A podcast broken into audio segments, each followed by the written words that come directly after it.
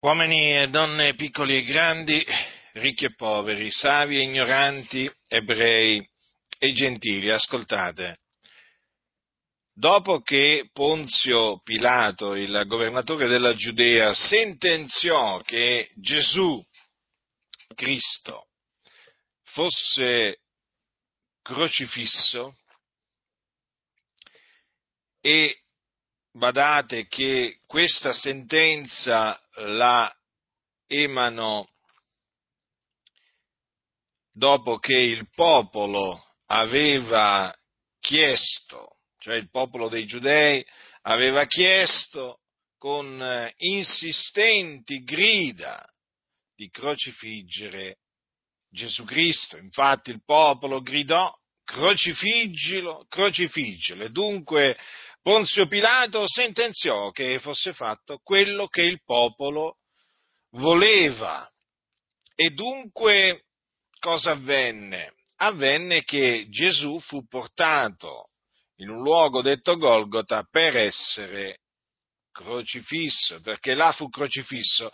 E Giovanni dice quanto segue. Presero dunque Gesù ed egli portando la sua croce venne al luogo detto del teschio, che in ebraico si chiama Golgota, dove lo crocifissero assieme a due altri, uno di qua, l'altro di là, e Gesù nel mezzo. E Pilato fece pure un'iscrizione, la pose sulla croce, e v'era scritto Gesù il Nazareno, il re dei giudei. Molti dunque dei giudei lessero questa iscrizione, perché il luogo dove Gesù fu crocifisso era vicino alla città e l'iscrizione era in ebraico, in latino e in greco. Perciò i capi sacerdoti dei giudei dicevano a Pilato, non scrivere il re dei giudei, ma che egli ha detto io sono il re dei giudei. Pilato rispose, quel che ho scritto, ho scritto. I soldati dunque, quando ebbero crocifisso Gesù, presero le sue vesti e ne fecero quattro parti, una parte per ciascun soldato e la tunica. Or la tunica era senza cuciture, tessuta per intero dall'alto in basso. Dissero dunque tra loro, non la stracciamo, ma tiriamo a sorte a chi tocchi, affinché si adempisse la scrittura che dice, hanno spartito fra loro le mie vesti e hanno tirato la sorte sulla mia tunica. Questo dunque fecero i soldati. Or presso la croce di Gesù stavano sua madre, la sorella di sua madre, Maria, moglie di Cleopa, e Maria Maddalena. Gesù dunque, vedendo sua madre presso a lei il discepolo che egli amava, disse a sua madre, Donna, ecco il tuo figlio. Poi disse al discepolo, ecco tua madre. E da quel momento il discepolo la prese in casa sua. Dopo questo Gesù, sapendo che ogni cosa era già compiuta, affinché la scrittura fosse adempiuta, disse, ho sete.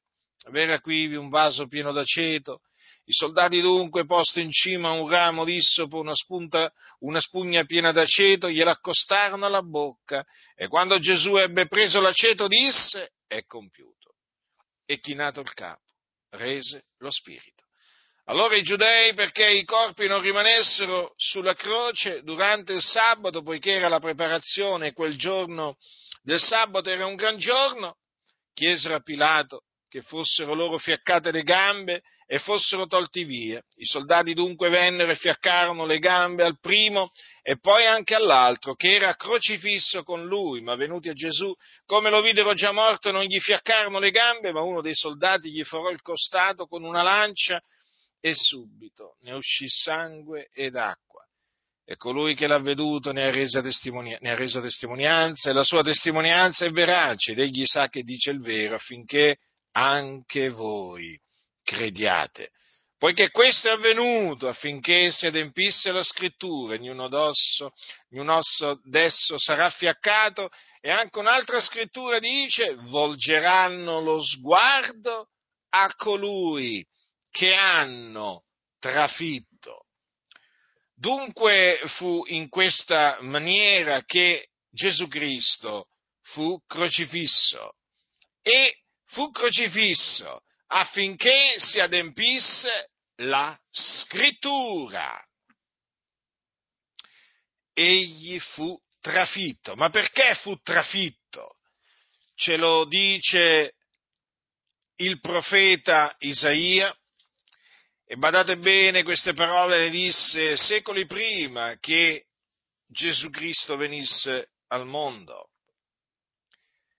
Il profeta Isaia infatti aveva detto da parte di Dio, ma egli è stato trafitto a motivo delle nostre trasgressioni, fiaccato a motivo delle nostre iniquità.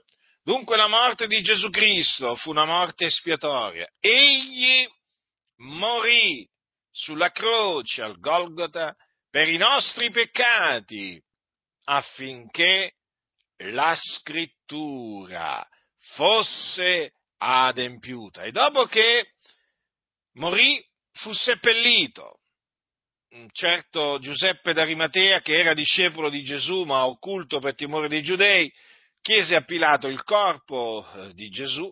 Pilato glielo permise, cioè glielo diede e eh, gli permise appunto di prendere il corpo di Gesù e Giuseppe d'Arimatea lo seppellì nella sua propria tomba che egli aveva fatto scavare nella roccia, era una tomba nuova dove ancora nessuno era stato posto.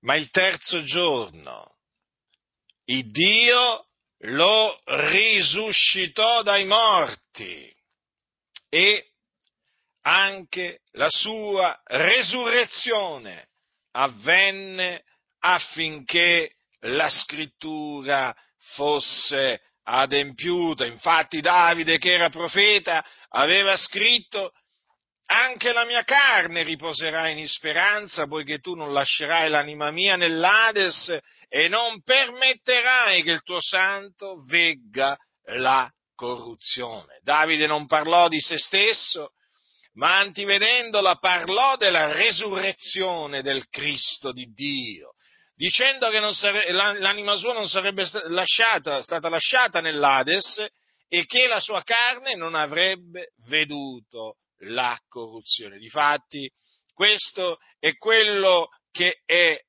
avvenuto, questo si è adempiuto, anche questo si è adempiuto in Gesù, in quanto Dio lo ha risuscitato dai morti avendo sciolto gli angosciosi legami della morte, perché non era possibile che egli fosse da essa ritenuto. Quindi Gesù Cristo risuscitò dai morti e dopo essere risuscitato apparve ai suoi discepoli facendosi vedere da loro per diversi giorni egli mangiò e beve con loro, parlò con loro delle cose relative al regno di Dio.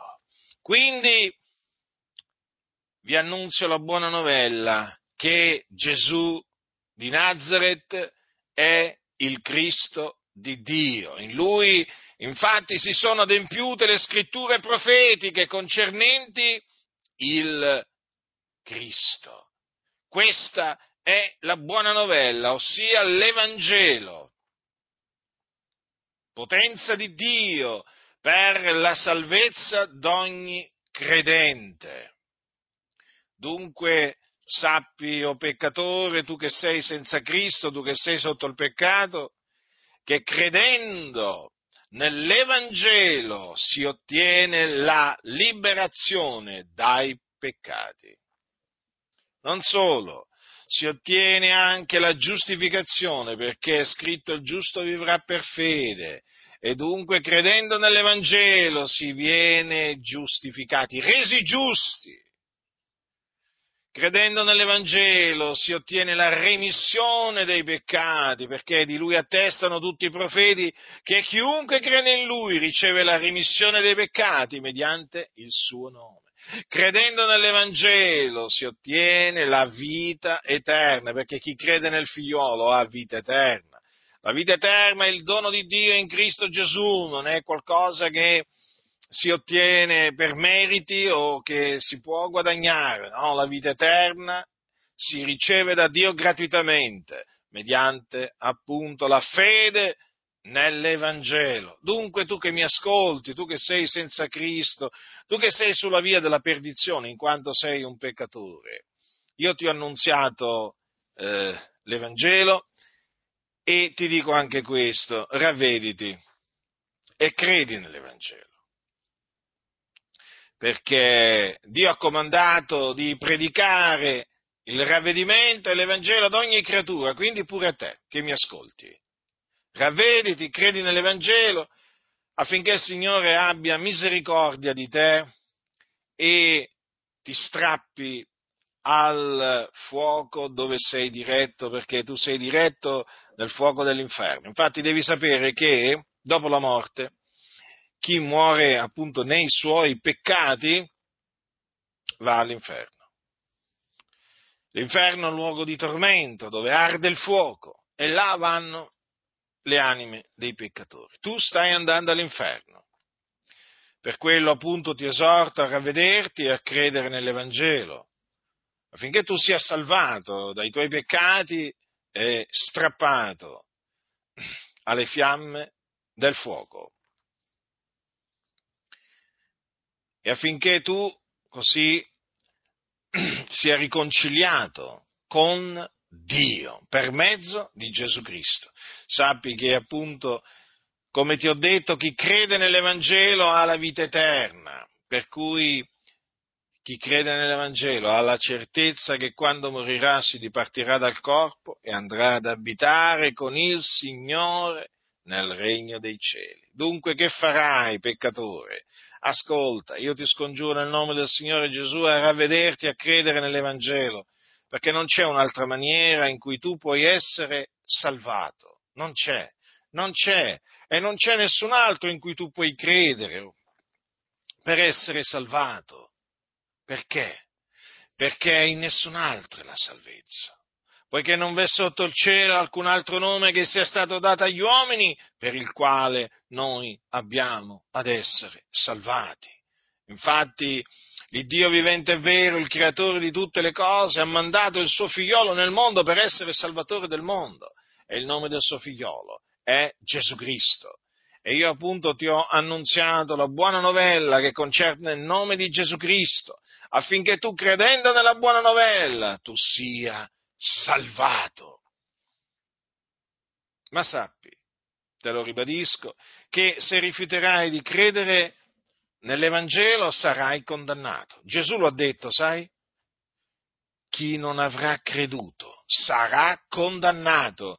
Quindi tu vai incontro a una condanna sicura, certa, se non crederai nell'Evangelo. Quindi io ti ho avvertito. Chi ha orecchi da udire, oda.